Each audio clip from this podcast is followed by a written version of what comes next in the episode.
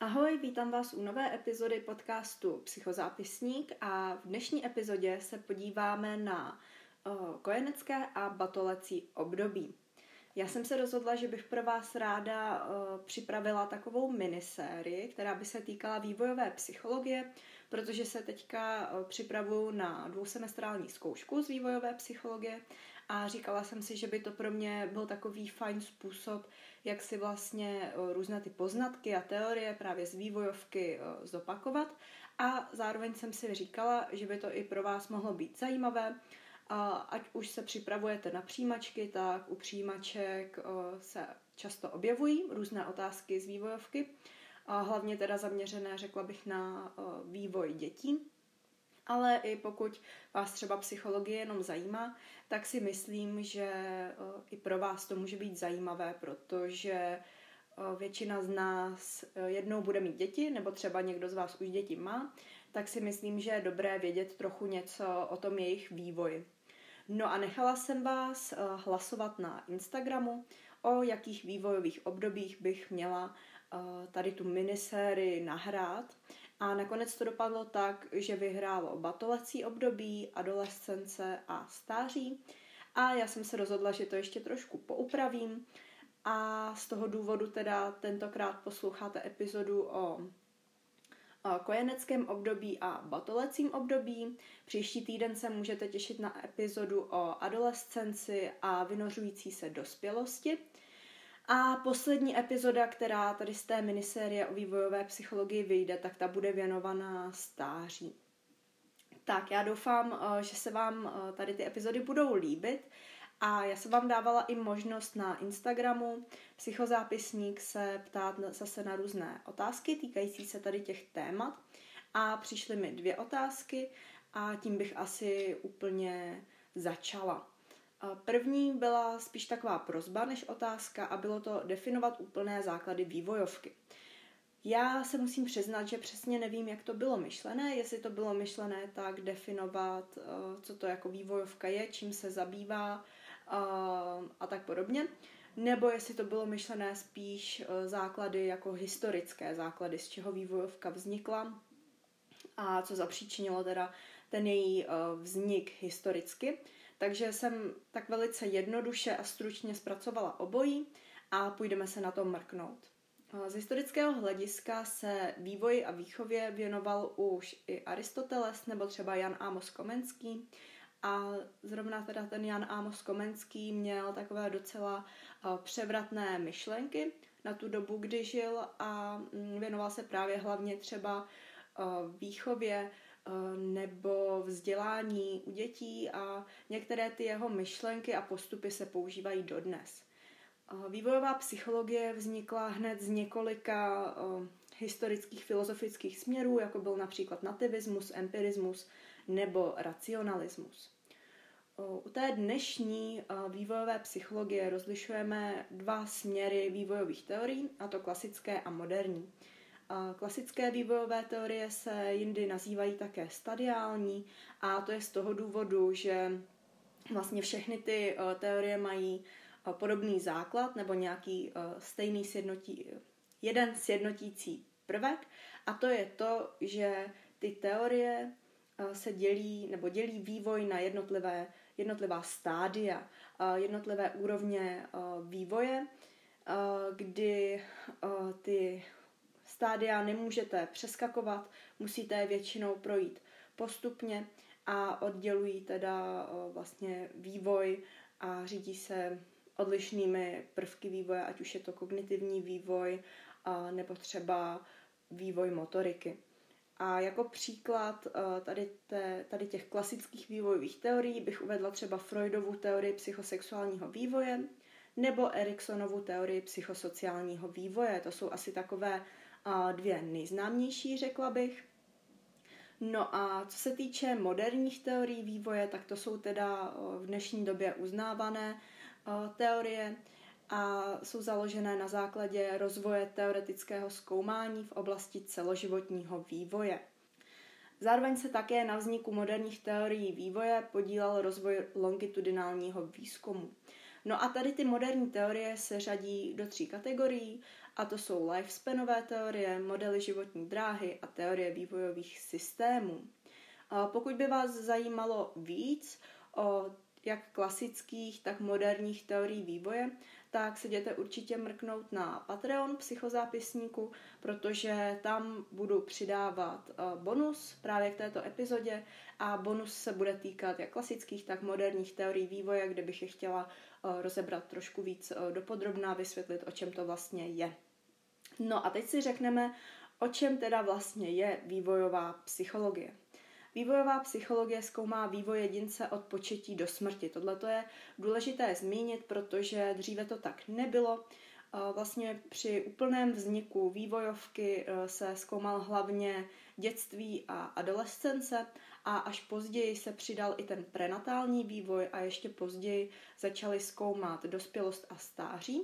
A vlastně e, třeba dospělost a stáří se začaly zkoumat až nějakých 60. 70. letech minulého století. Takže já myslím, že tady to je docela zajímavé, že opravdu e, z té dospělosti a stáří třeba nemáme ještě za stolik poznatků, protože nějaké ty teorie, e, které se teda tady těch období týkají, tak jsou ještě poměrně mladé, když to tak řekneme. A vývojová psychologie zkoumá vývoj lidí po kognitivní, emoční, sociální i fyzické stránce. Zkoumá jak odchylky ve vývoji, tak i vývojové poruchy. Takže to by bylo za mě asi teda všechno k těm základům eh, vývojové psychologie. Doufám, že jsem takhle na tu otázku odpověděla. A pak mi přišla ještě druhá, a to byla teda, co má větší váhu, jestli genetika nebo výchova. Předpokládám teda při vývoji uh, jedince. A tady to je teda taková ta klasická otázka nature versus nurture. A já jsem tady o té otázce mluvila hodně na začátku epizody introverti versus extroverti, takže už to tady asi nebudu nějak moc rozebírat, ale pokud vás to zajímá, určitě si tu epizodu puste. Ale teda ve zkratce stále nevíme, eh, co hraje větší roli a nakolik třeba procent eh, hraje roli ve vývoji jedince výchova, nakolik procent genetika ale v dnešní době se věci přiklání spíš k tomu, že se osobnost člověka vyvíjí a mění více díky okolí a našim zkušenostem. Tak, to by bylo asi všechno k takovému úvodu a zodpovězení vašich otázek. Já vám za ně děkuju a budu se těšit zase na další, až budu točit zase nějaké další epizody. A teďka už bychom se vrhli na kojenecké období. Kojenecké období je období od jednoho měsíce do jednoho roka uh, miminek a například uh, podle teorie psychosociálního vývoje Eriksona se jedná o takzvanou receptivní fázi. To znamená, že děti jsou v tomto období otevřené okolnímu světu a mají schopnost přijímat informace, nebo zkrátka tady ta schopnost přijímat informace se u nich vyvíjí. Zajímavé u tohoto období je to, že se začínají projevovat individuální rozdíly mezi dětmi a to z toho důvodu, že každé dítě se vyvíjí různou rychlostí. Vývoj dětí závisí na dispozičních základech, to znamená třeba na aktivační úrovni, na adaptabilitě nebo na jejich převažující mladění, ale je ovlivněn i učením. A to, jakým způsobem je to dítě schopné se rozvíjet a učet, hm, učet a učit se uh, závisí na temperamentu dítěte. dítěte. Hlavní potřeba nebo hlavní vývojový úkol eh, v kojeneckém období je získání základní důvěry ke světu. No a co se týče potřeb miminek v, této, v tomto období, tak zpočátku jsou uspokojovány hlavně biologické potřeby, ale pak časem se vyvíjí i potřeba stimulace a potřeba učení. Tady u toho je důležité zmínit, že u těchto dětí by měla být nějaká přiměřená stimulace, protože pokud ty děti mají třeba uh, příliš uh, těch podnětů, tak z toho pak můžou být přetížené a unavené, nebo naopak pokud mají nedostatek, nedostatek tady těch různých podmětů a stimulace, uh, tak pak zase nedochází k tomu dobrému vývoji nebo rozvoji. Co se týče vývoje poznávacích schopností, tak například psychomotorický vývoj je spjat s vývojem centrální nervové soustavy a dítě nejdříve poznává pomocí úst vlastně všechny předměty nebo třeba i ručičku si strká do pusy, protože zkrátka pomocí těch úst poznává. A tady to se třeba pojí i ke klasické teorii psychosexuálního vývoje od Freuda, který právě úplně první období nazval orálním obdobím a souvisí to teda tady s tímto. Co se týče kojeneckého období, tak u něj můžeme rozlišovat tři stádia vývoje. První stádium se nazývá stádium kruhové reakce a probíhá od prvního do čtvrtého měsíce a v tomto stádiu se dítě koncentruje na vlastní tělo a jeho projevy a aktivita uspokojuje dítě sama o sobě. Druhé stádium je stádium sekundární kruhové reakce, probíhá od čtvrtého do osmého měsíce a v tomto období už dítě projevuje větší zájem o okolní svět a začíná se objevovat záměrné jednání. Dítě začíná chápat příčinou souvislost a od šestého měsíce dokonce u dětí můžeme pozorovat to, že už si uvědomují, že když, že když nějaké věci nevidí, tak to neznamená, že by neexistovaly. Tak a třetí stádium nazýváme stádium terciální kruhové reakce, probíhá od 8. do 12. měsíce a v tomto období se děti zaměřují na cíl a mají teda schopnost stanovit si cíl a najít vhodný prostředek pro dosažení tohoto cíle.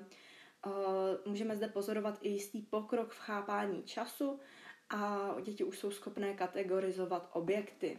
Tak přesuneme se k vývoji hrubé motoriky. Vývoj hrubé motoriky začíná kefalokaudálním a proximodistálním směrem. To znamená od hlavičky ke končetinám a od pohybu celé končetiny k jemnějším pohybům. Ve třech měsících je dítě schopné ovládat pohyby hlavy a na bříšku se začíná opírat o předloktí. V šestém měsíci už se dítě aktivně převrací z břicha na záda a je schopné koordinace pohybů obou rukou, koordinace očí a rukou. V devátém měsíci už dítě leze po čtyřech, pokouší se pohybově osamostatnit a dokáže se samo posadit a sedí pevně bez opory. No a na přelomu 11. a 12. měsíce už zpravidla dítě chodí za ruku nebo s oporou kolem nábytku a na konci kojeneckého období už většinou děti chodí sami, nebo teda spíš na přelomu toho kojeneckého a batolecího období, ale samozřejmě ten vývoj je u každého individuální, takže tady to může nastat jak později, tak dřív. No a teď už se podíváme na zrakové vnímání a konkrétně na vnímání barev. V prvních měsících života eh, je teda vnímání barev u dětí velmi omezené, ale od narození například vnímají už zelenou a červenou barvu. Děti hlavně v těch prvních měsících upřednostňují eh, kontrasty a ve dvou měsících už jsou schopné diskriminovat základní barvy a ve čtyřech až pěti měsících už jsou dokonce schopné organizovat různé barvy do kategorií. Co se týče zrakové ostrosti, tak ta se výrazně zlepšuje v prvním půlroce života a to z toho důvodu, že dozrává sítnice a příslušné oblasti v mozku, ale dospělé ostrosti dosahují děti až přibližně v jednom roce. Docela zajímavé u takhle malých miminek je i vnímání lidského obličeje, protože právě lidský obličej je pro eh, kojence atraktivní vizuální podnět, a to z toho důvodu, že mm, teda obličej je tvořený z očí, nosu, pusy, zkrátka eh, z mnoha částí, dalo by se říct, které poutají pozornost toho uh, miminka. Navíc ten obličej stále se nám uh, mění různé mimické výrazy, to je pro ty miminka taky zajímavé. A navíc ještě ten obličej jakoby na něm mluví, takže ještě další zajímavý podnět.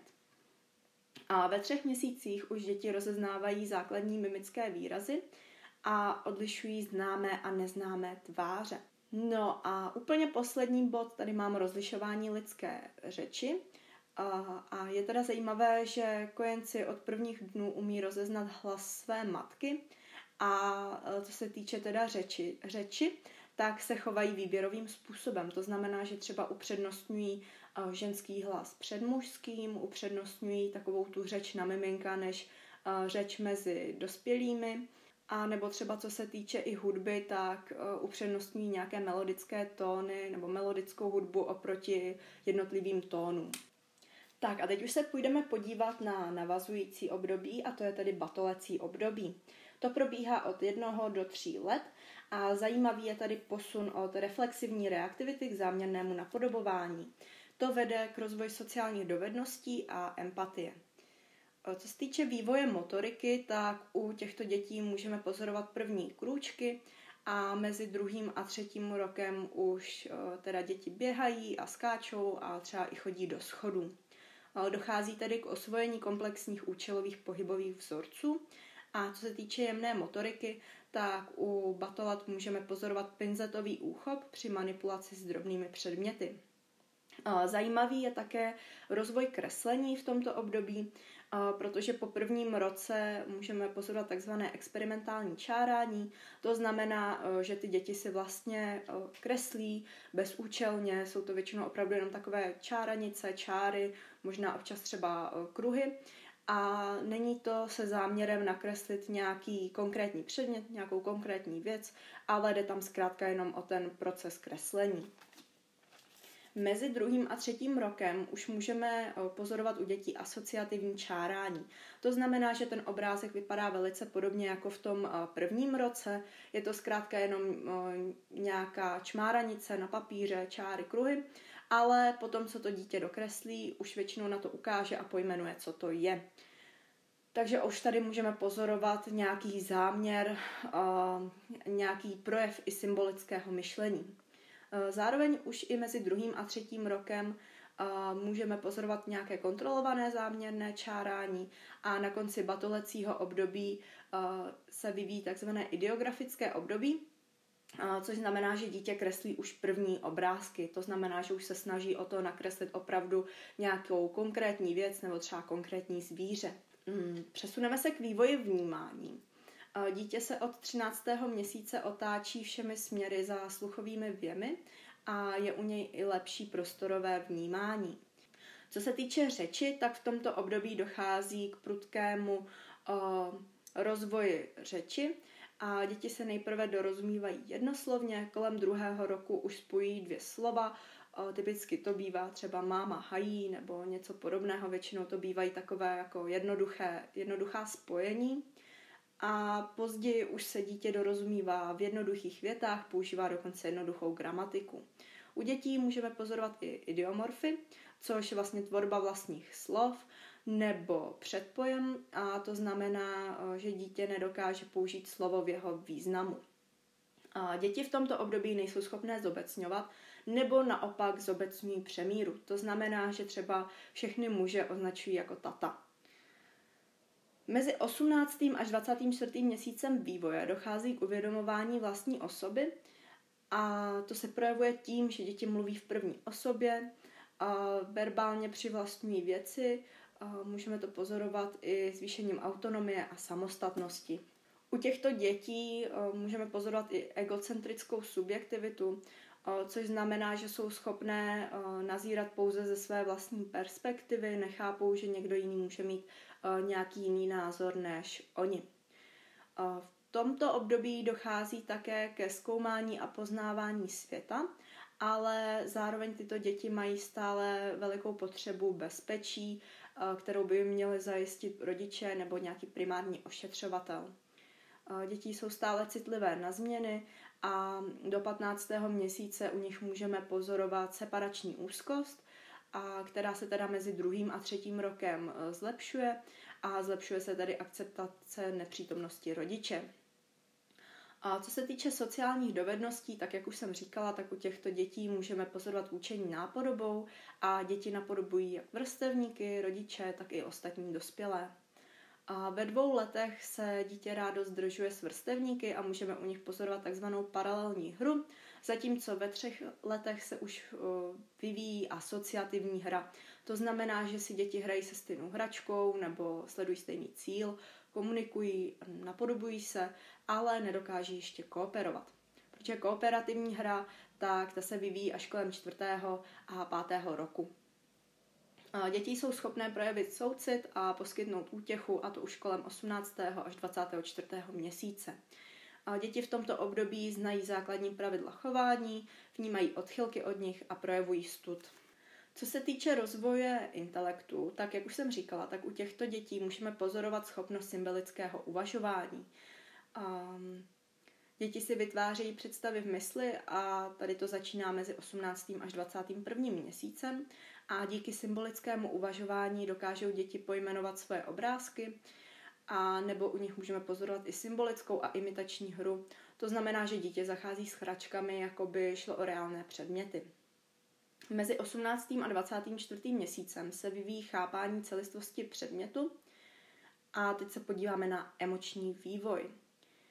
U těchto dětí můžeme pozorovat neschopnost kontrolovat emoce a negativní afektivní stav.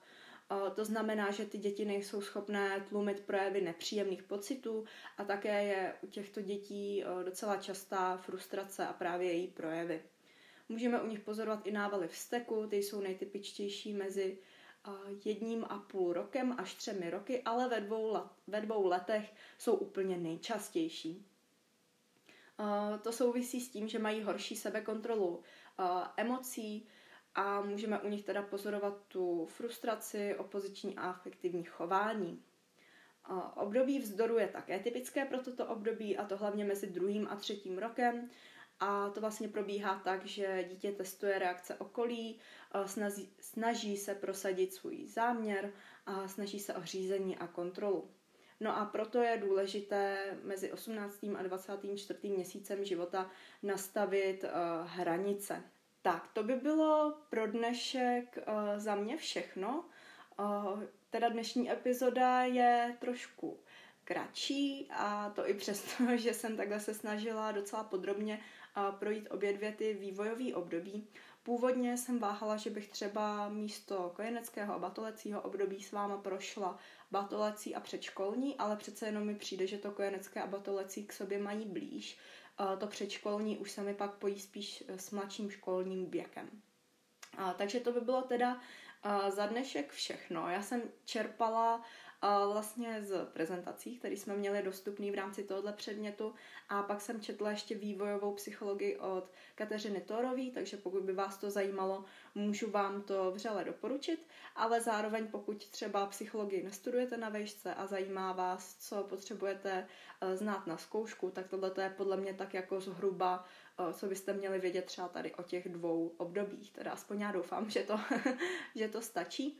A Chtěla bych vám tady doporučit ještě jednu knížku. Ta se podle mě teda týká hlavně batolecího období a pak třeba předškolního období nebo i mladšího školního období. A ta knížka se jmenuje Malý tyran, já jsem ji četla už asi před rokem a je vlastně o tom, jak napravit to, když pánem doma není rodič, ale dítě a právě tomu dítěti nejsou nastaveny nějaké ty hranice a pak se nechová úplně tak, jak by si třeba ten rodič představoval. A je to teda i o terapii pevným obětím.